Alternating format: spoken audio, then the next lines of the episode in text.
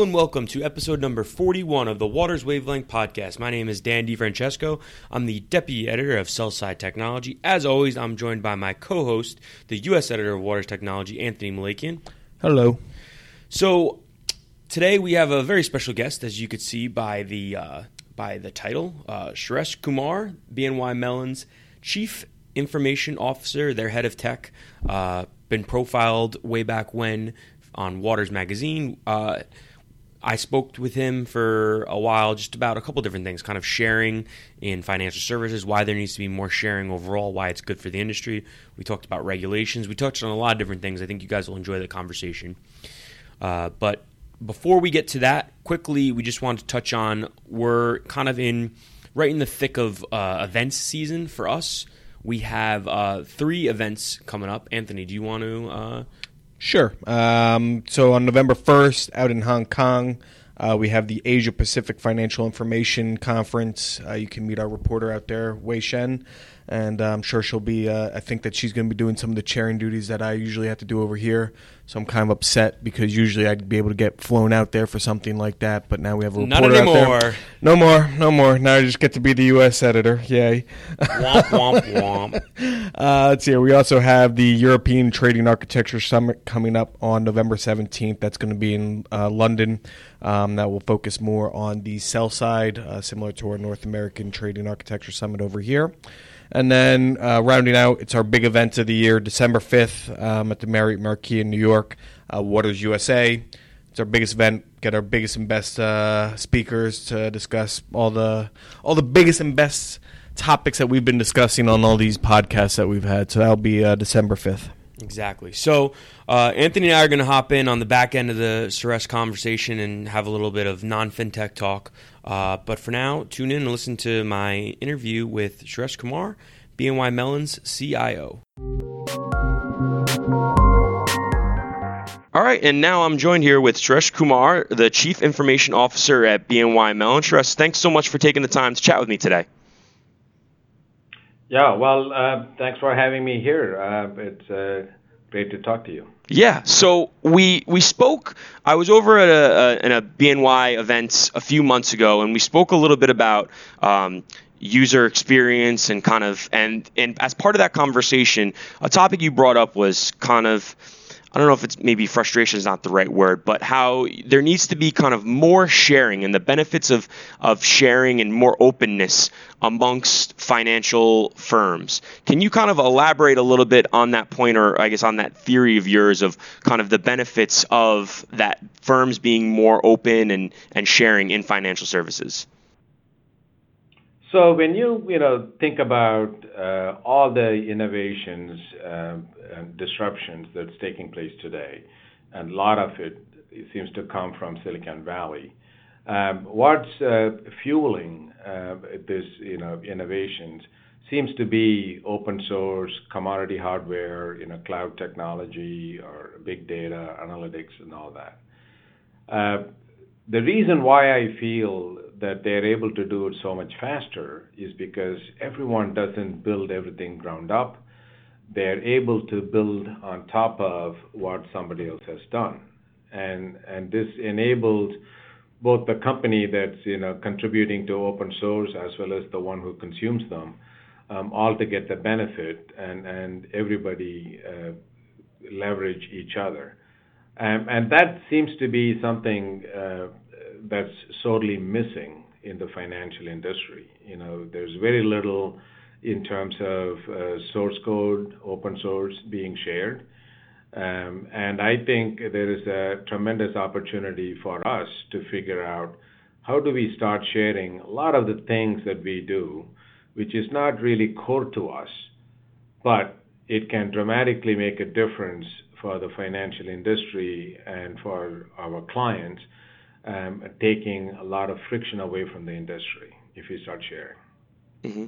Sure. So, what do you think is holding firms back when it comes to sharing? Is it the fear of I don't want to give something out that maybe my competitors can somehow contrive this and kind of take, take advantage of me. You talk about how, you know, the carefulness of being willing to share, but also not sharing some of the things that are core to your infrastructure and to your firm.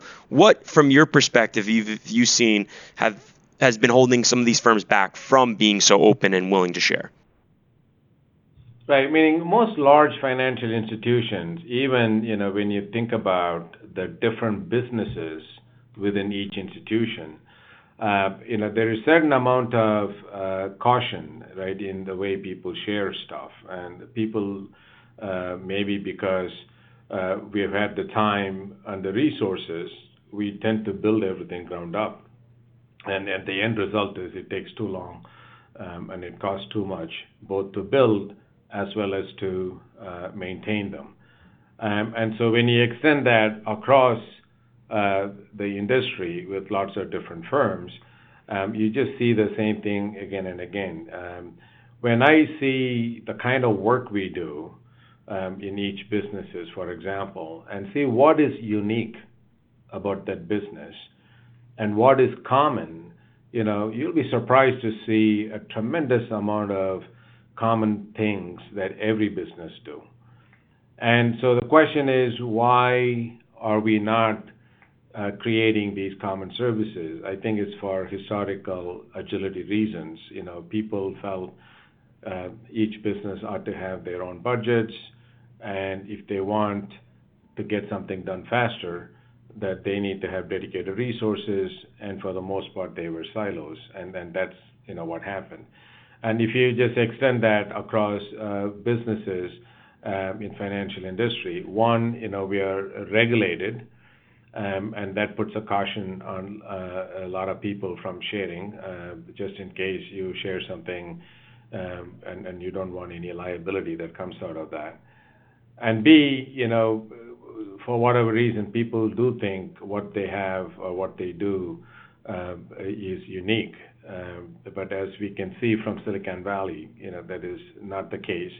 You know, even somebody like Netflix has no problem open sourcing a lot of what they do, and they have no problem hosting their services on Amazon uh, when Amazon actually competes with them.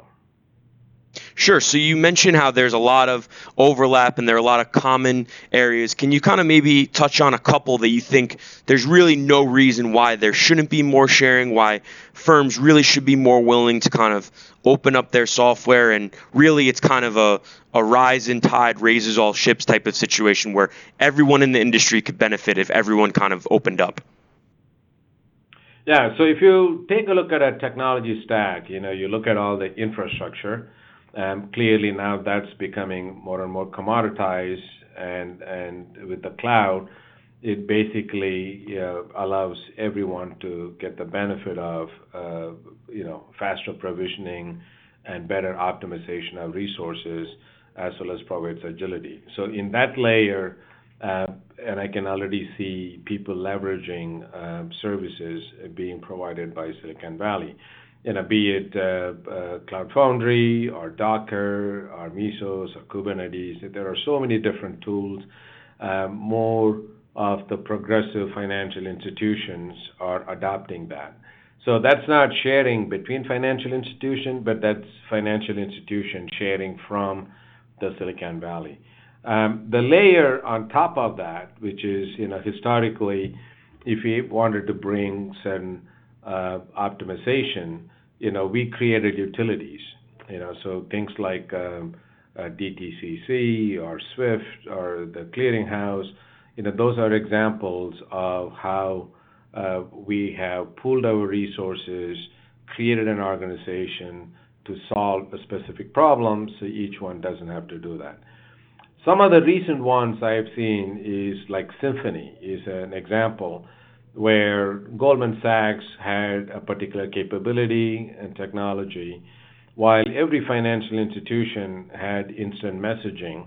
Um, there was very little inter-financial institution communication, you know, because of you know concerns about authentication and spamming and all that.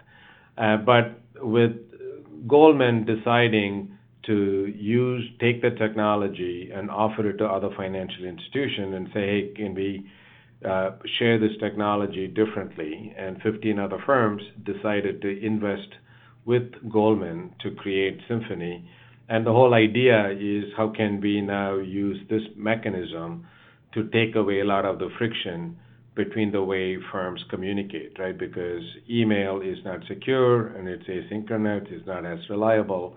Um, and if you were to actually have something like Symphony with all the protections you need from encryption, reliability, um, and connecting the employees of various institutions together, you know, you can take away a lot of friction. So that is a good sign.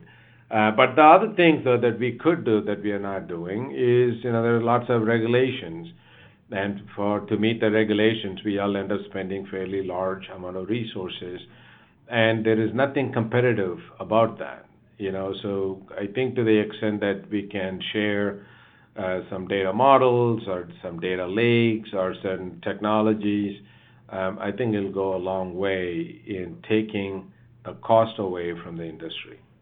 I spoke to your colleague John Weir, the the head of uh, BNY Mellon's application platform and services group, about open source. And one of the points that he brought up, and a couple of other folks I spoke to for this feature brought up, is that there is concern a lot of times, and you touched on this with the legal team about what they can open, what they want their firm to open up and start sharing how big of a how big of a gap is that that firms still need to kind of traverse and get over? And is there a little bit of melting of the glacier, so to speak? Do you see see firms warming up? You know, you talked about it how at the end of the day, firms need to remain compliant and worry about regulations releasing the wrong type of information or code. Do you see that that uh, kind of shift in tide in terms of legal departments maybe being a little bit more willing to open up to, to open source and that type of sharing? Yeah, no, absolutely. You know, when we started, uh, we're just talking about uh, reusing or using somebody else's open source. Um, there was a lot of resistance, right? I think now companies have figured out Uh, what the right licensing is and how do you start using them. The end result is, you know, we use phenomenal amount of open source, and that has dramatically changed the way we build technology and the time it takes to you know build technology. So that part is good. The part that I don't see a lot of is if we are using open source, and let's say we identify certain feature missing, and if you want to add to that, you know, we don't necessarily contribute back uh, like the way some of the other companies do. And I think that's an area for improvement, and we need to work through how do we make sure that we obviously have the ability to you know, add and, make the open source better. You know, how do we do that?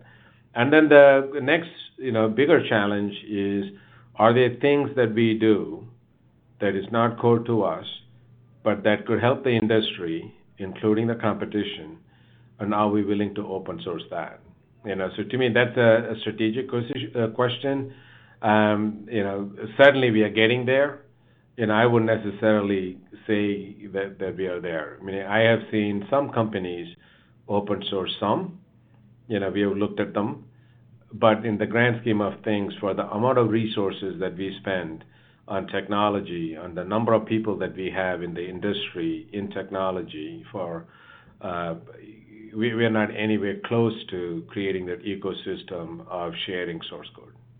Yeah, that's that's a that's a great point, and that was brought up by a couple of the folks I spoke to, spoke to. Is that yeah, you guys, a lot of these firms are willing to tap into the open source community, but when it comes to kind of turning around, contributing back into it, there's still kind of that that firewall, for lack of a better word, that's stopping them from doing that. Is that something maybe even if it's five years that eventually, because like you said, there's this big community of very intelligent, very savvy technologists that just aren't able to contribute back to open source because of the, some of the internal policies.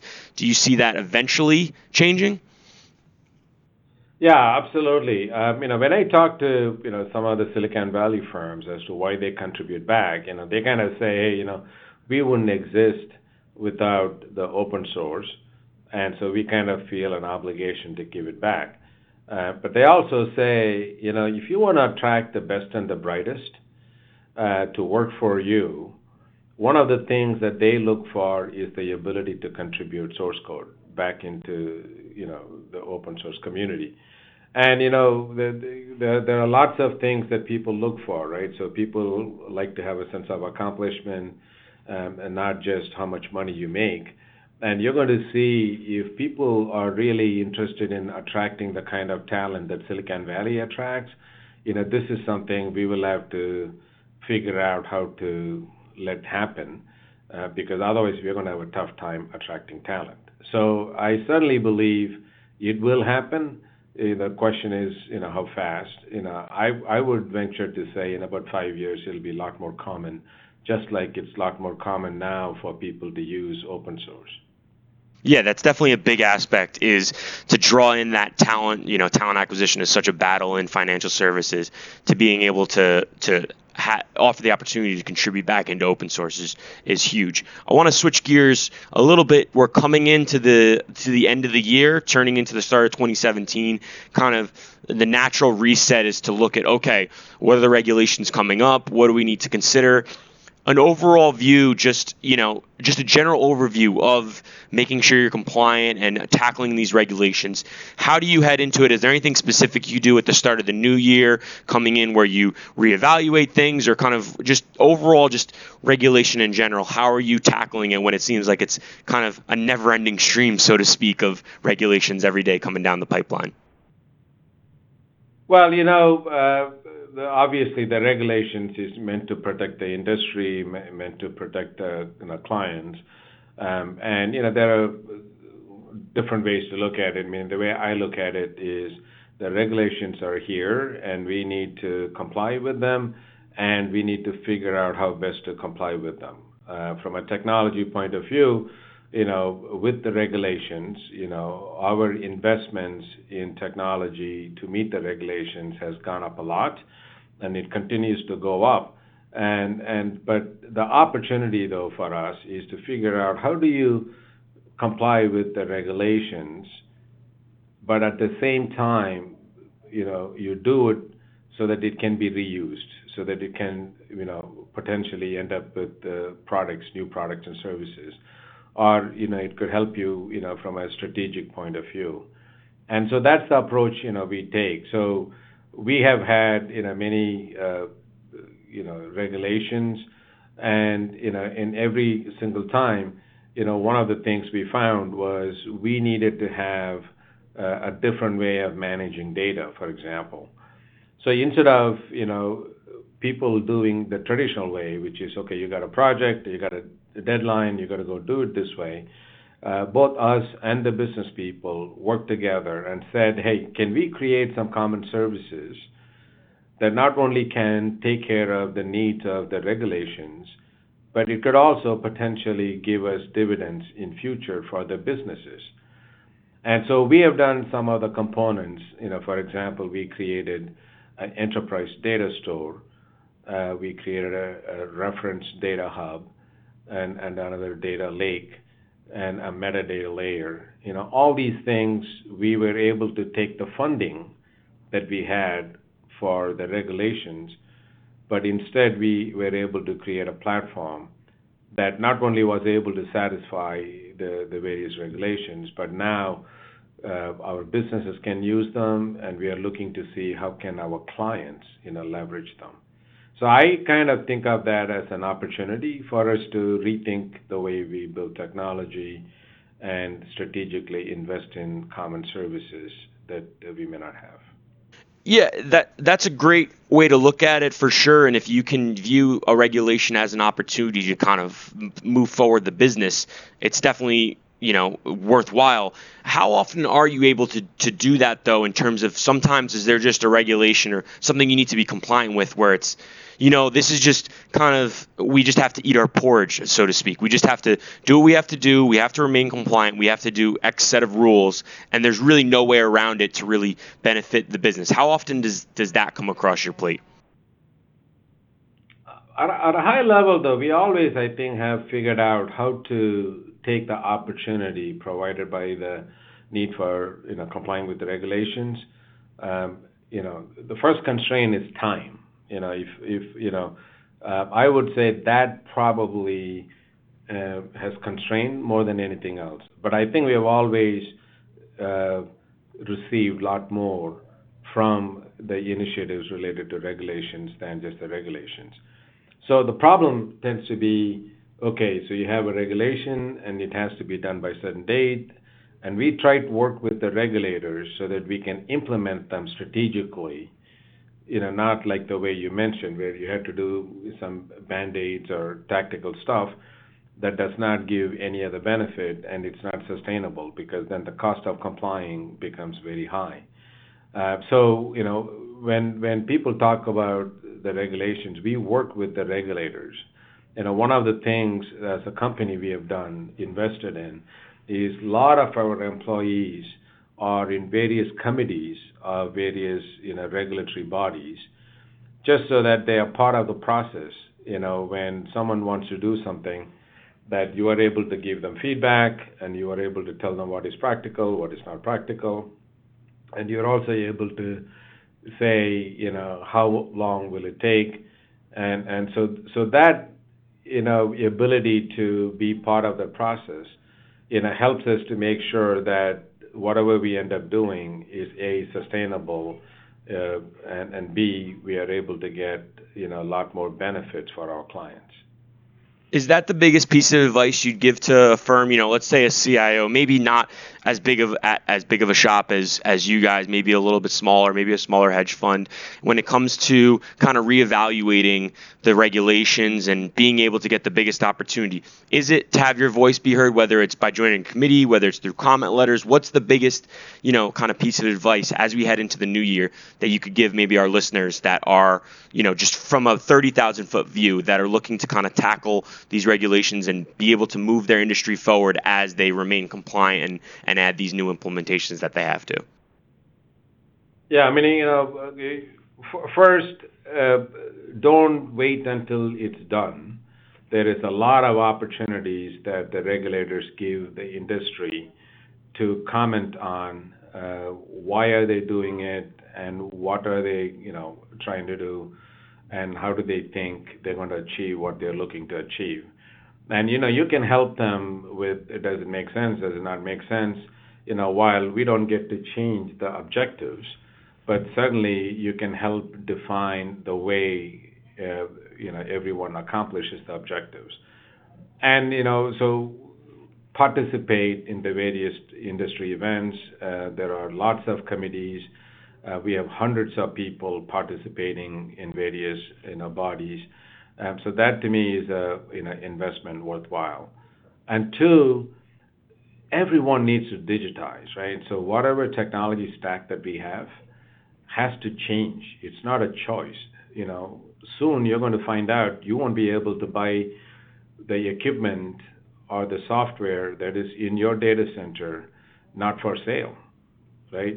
Um, so people need to get out of the curve, and and these regulatory complying, I think, provides an opportunity for people to think ahead and say, okay, if I need to uh, change this because the world is going towards this a simplified uh, infrastructure model um, with APIs, uh, with a lot more fintechs potentially offering solutions and how do you create a platform that enables you to do all that? And I think uh, the investment that the companies make on regulatory uh, initiatives, I think would be a great way for you to get some of that stuff done. But you have to think that's what you want, and, the businesses need to think about not just saying, hey, I have to comply, but instead they have to say, okay, I have to do that. But then uh, our clients will have the same challenge is there a business opportunity? You know, uh, could we offer this as a solution to our clients?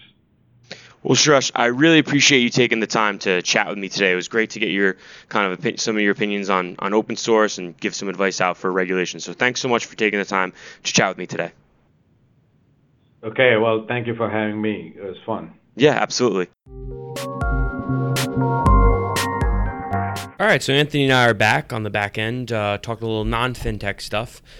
I guess to start, I pulled Anthony's arm hard enough that we can uh, chat a little bit about the upcoming or the start of the NBA season. Don't get used to this. You know, this is uh, once every maybe now, maybe the All Star break, and then the finals. You know what it is? The Jets suck so much. There's nothing worthwhile. The Jets suck, and the Patriots are so good. There's nothing worthwhile talking about in the NBA. I think we so. went with the Jets. Didn't at the beginning of the season, didn't you say like the Jets like they could either be like seven and one or one and seven to start the season? It's like uh, it's pretty much uh, how it's turned out. Yeah, yeah, exactly. But let's not, you know, let's not stay on awful topics. Uh, not that the NBA is much better for me as a Knicks fan. We're recording this on a Wednesday. Last night was season opener.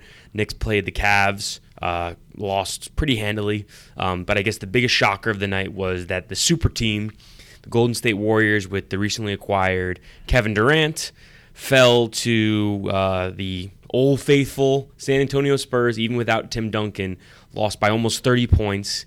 Um, Anthony, I know you're an outsider, you know, not a big NBA fan, but coming in this morning, we exchanged some words and you talked about how you heard some funny things already. People are kind of questioning. Well, it's just it's it's the hot take mentality which you have to have in sports. Why I, I can't stand sp- sports reporting, sports talk shows has just become like cable news political talk shows. You're, the crazier you are, the better off you're gonna you know you're gonna you're gonna make noise. Um, actual well thought out, reasoned analytics doesn't matter. Uh, but yeah, so the bastion of hot takes, first take um, on ESPN, uh, put up a poll that does Kevin Durant make Golden State worse?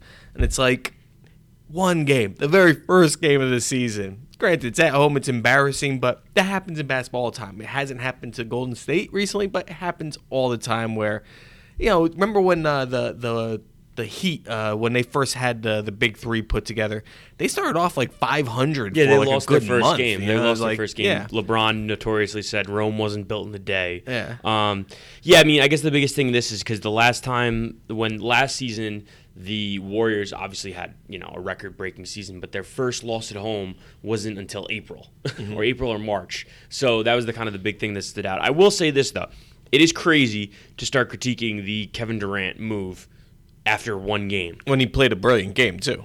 But I will say this: there, I think there is something to be said for the fact that maybe bringing him in doesn't make them as good as people think it's going to, just because it throws off the chemistry that you have, and you know, and, and how things. the regular seasons doesn't matter for them, right? It's it's all going to come down to a championship because last year they set the record for most wins. And they had the best regular season. Sure. mattered for nothing. Sure. So naturally, unless they go and break the record again, which is asking a lot.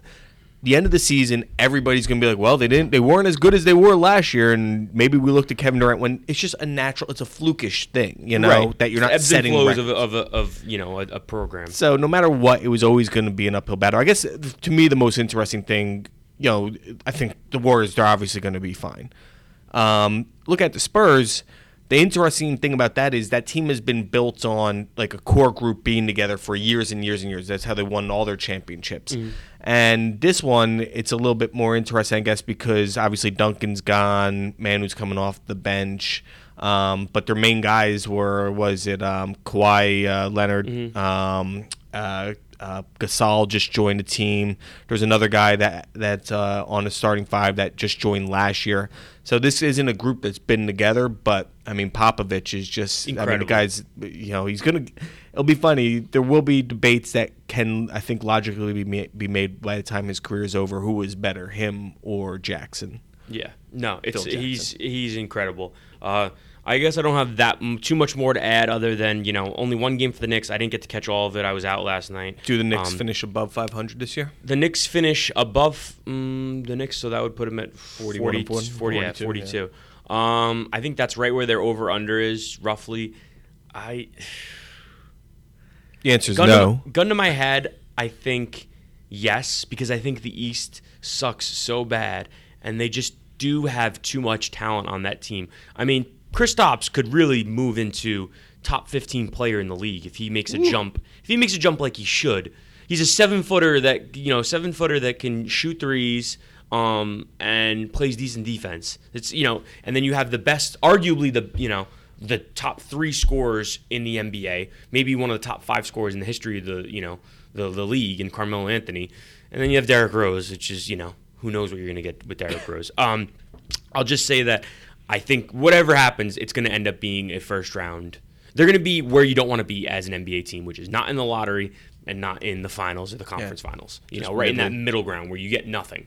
But uh, we'll we'll you know on that sad topic, we'll switch to I guess another sad but an interesting topic. Anthony, you read a interesting article in Outside Magazine about cats in Hawaii. Well, first of all, Outside Magazine, I highly recommend people subscribe to it. Um, they they put some of their articles up for free online, um, but basically every month um, they have this collection of. There's always guaranteed one horrible disaster story, like you know people drowning while hiking, you know plane crashes. In this latest issue, uh, they had uh, what happened to Eastern Airlines Flight 980, where they kind of uncovered a little bit as to uh, the mysterious crashing of that in where was it in La Paz, and um, so Well, quick quick note on that. Yeah, I think people hear Outside Magazine and think I don't hike, I don't want to read, but it's Yeah. it's so much more. I don't than hike. that. I, don't do. I don't care about any of that. It's just it's great no kidding. You're not a big you're not a big outdoor activity guy. I like to drink outdoors. That's always nice. I read a great I read a great story about a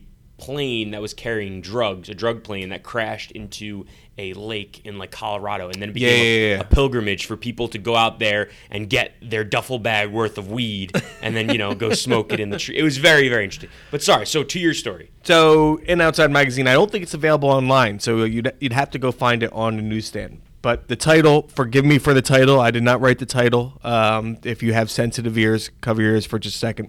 But the title is called Pussies Galore. Um, and I knew you could make it without yeah, you know. I was. Um, I'm just. I'm really. I really am a child. um, it's about feral cats in Hawaii, and the reason why I like this story, it's so well written. I, I wish I had it in front of me so I could say the author. This this kind of came up at the last second. I have the magazine at home, but the reason why I found this interesting is I love a good story that puts somebody. You know, it, it really makes them think about, all right, where do I stand on this issue? and Uncomfortable uncomfortable, questions. un- ask uncomfortable questions about yourself. So in Hawaii, they have hundreds of thousands of feral cats out there. It's a real problem that they have, and uh, mainly because people buy cats, you know, and then the kids don't like it or whatever. And they're like, ah, screw it, and then they go throw the cat into a parking in a Walmart parking lot. You know, not my problem anymore. And then they start breeding with each other. Population booms. So out there, uh, the the big reason why it's such a, a major problem for them is that they're killing off endangered species. Are hundreds, uh, thousands of endangered species that you know are native to Hawaii, and uh, for a variety of reasons, these cats are killing them off. Either hunting, you know, cats love there are thousands of different kind of birds that are endangered out there, and they're going and slaughtering these birds. Um, also, uh, there's a parasite that's uh, only developed in cats' stomachs, and when they poop it out, uh, it's uh, taxo- toxoplasmosis. Tough Big word, word, to get. big word. Um, and it's it, it seeps into water. And it's killing off uh, what they're finding is it's killing off monk seals, which there's only like a thousand or some of those left, um, and they're native to Hawaii. So it's a real problem amongst the. You have this one group that loves cats, and they're like, I you can't. So the, the, the options are this: one, go and just hunt down these cats, trap them, bring them to a shelter. If they get adopted, great. But if they don't get adopted, they get euthanized. Puts a puts a real meaning to dog the bounty hunter down there in and then, um, so that's one option. The other option is what's called a TNR, trap, neuter, return. Uh, people that love cats want this, and they believe that this can work. It's shown that it really doesn't work. There are all, all sorts of scientific studies that really show that this does not work as an effective me- method of decreasing herds because humans are assholes and they're going to keep on going and getting a cat and then be like, ah, screw it, I don't want the cat anymore, and releasing it. And those things are going to go mate, boom, a litter of five comes out, and you know it's it's impossible. You got to go find these colonies of cats and you got to kill them off. Are you okay with that? You know, you love your cat, you think about cats. God, you know, it's it's terrible. Well, a question, a question for you. So, the you say scientifically it's proven that there's studies that show that people that it, the, neutering the catch neuter release isn't going to work for because decreasing huge colonies of feral cats. because people are just going to keep releasing their cats. But isn't that the same issue? If we kill them all, people are still going to. There's always going to be that that Well, constant flow. There's actual studies that show that yes, euthanization does work very effectively because you can keep up more aggressively Um, once you find the colonies of cats, So I guess the you can point- easily trap them. So the point is, you're never going to be able to stop the source of this Yeah, problem. people always be asking, but you can at least massively cut down on the population, Yes. so that then you can you can Yes. get to a point where it's where you yeah where it's could you- maintainable. Could it potentially be okay? You know, maybe there's a, for lack of a better word, there's a cat genocide in Hmm. Hawaii, right? And then it goes to catch, neuter, release, or no? It's a you funny mean- term. I'm just thinking, but I won't say. it. Sorry, go on. and but then it switches to a. you figured it out, right? see where your head's Okay. at. I think I see where your head's at. And there probably are some movies or some things that already have that name. Oh, we sound like a bunch of idiots right Yeah. now. Um, but then would they switch to the catch neuter release once they've kind of they've caught up to the issue, so to speak, or does it not even make sense? It's just we're just gonna. You would hope that two things would happen. Yes, then it would be you know then back to TNR. Um, but and it, you they need to have a better educational program for people that if you're gonna get a cat, you know this. For some reason, you know, it's not dogs. You know, if you get a dog, you kind of just see your way through it, even if you hate the dog, you know, Right. kind of a thing. Cats, people are all too easy to just say, "No, you're out of here." Right. Um, but you know, I, I just found it very interesting because like the people that are uh, on the saving the cats are militant about this.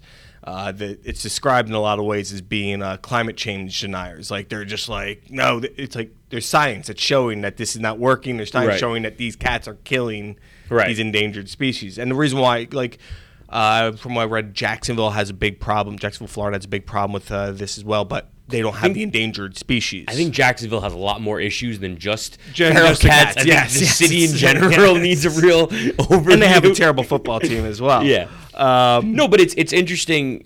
You know, I think that it, gets back to the point of it's so easy for someone to stomp their feet and say this isn't how it should be. This is what we should do, and then you kind of lay out the facts of why this needs to be done. Sometimes you gotta make tough decisions. You know, sometimes you gotta make the tough decisions, and nobody wants to be the one to you know pull the triggers necessarily. But sometimes you got to do what you got to do. I I've had cats. I've had two cats my entire life, but I'm not necessarily a cat person. But I've had cats my entire life. I've grown up with them, right? I like them just you know probably more than most people because I've you know always had them in my house. Do I want to kill a bunch of cats? No. But if it's destroying you know a bunch An of others, it's the ecosystem, a bunch of other species, then sometimes you have to, like you said, you got to make the hard decisions, and that's what people don't want to hear. and I mean, I, yeah, there's just no other way around it. And, but it's it's you know it's, I found interesting about it is PETA. You would think PETA would be very much against euthanization. Mm-hmm. PETA actually says no. There are we hate it. You know, it's not something we want, but there are instances where, in order to protect a, an ecosystem, euthanization is actually necessary, and as long as done in a humane way, you know, there sometimes it, it needs to be done that way. And so when PETA is coming up against you, And also, you're on the like, wrong side you know. I'm sure these catch neuter release programs, they're not exactly cheap to run. You know, you have to perform, perform all. I mean, it's not a super expensive surgery, I'm sure, but you still still have to perform this surgery on a bunch of different animals, which takes up vets, which vets who you know charge you an arm and a leg usually for most things. So guess and guess who's going to pay for all that? It's all and going to come poor back. vets, though. I mean, they're they're in a tough spot too, where they're like, you know, they're the ones that are going to have to kill all these cats and stuff like that. They actually talk to a veterinarian who's like, you know, we hate it. It's heartbreaking to have to watch this Right. because of these asshole humans that are going and just dumping off their cats. And That's know, the real thing to be taken away from this is that people in Hawaii are apparently scumbags Yeah, with their pets. a bunch of you know. I mean, come on, man, be better. know? Be better at life. I tell you, man, you, you you tune in for a podcast about financial technology and you leave with knowledge about the feral cat situation in And Hawaii. I'd be interested to know how many of our listeners are still with the cats. Because I was at a bar, I was talking, you know, just having a conversation with some friends and stuff like that.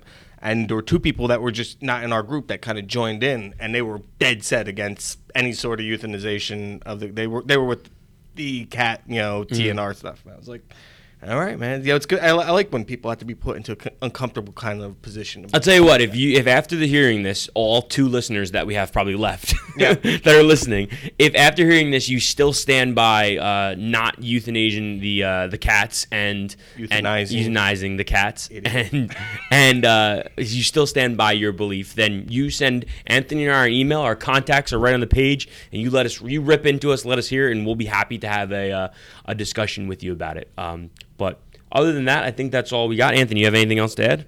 Go get Outside Magazine. Very good. And subscribe to Waters, obviously. obviously before yeah save your money So much first better than, save your money uh, first ride the wars then if you have some extra change lying around outside magazine maybe texas Theirs Monthly- is significantly cheaper than our magazines. yeah but is it as good though is it as good Exactly, yeah exactly. uh, well that's it from us thanks so much for tuning in and uh, we'll be back in next thursday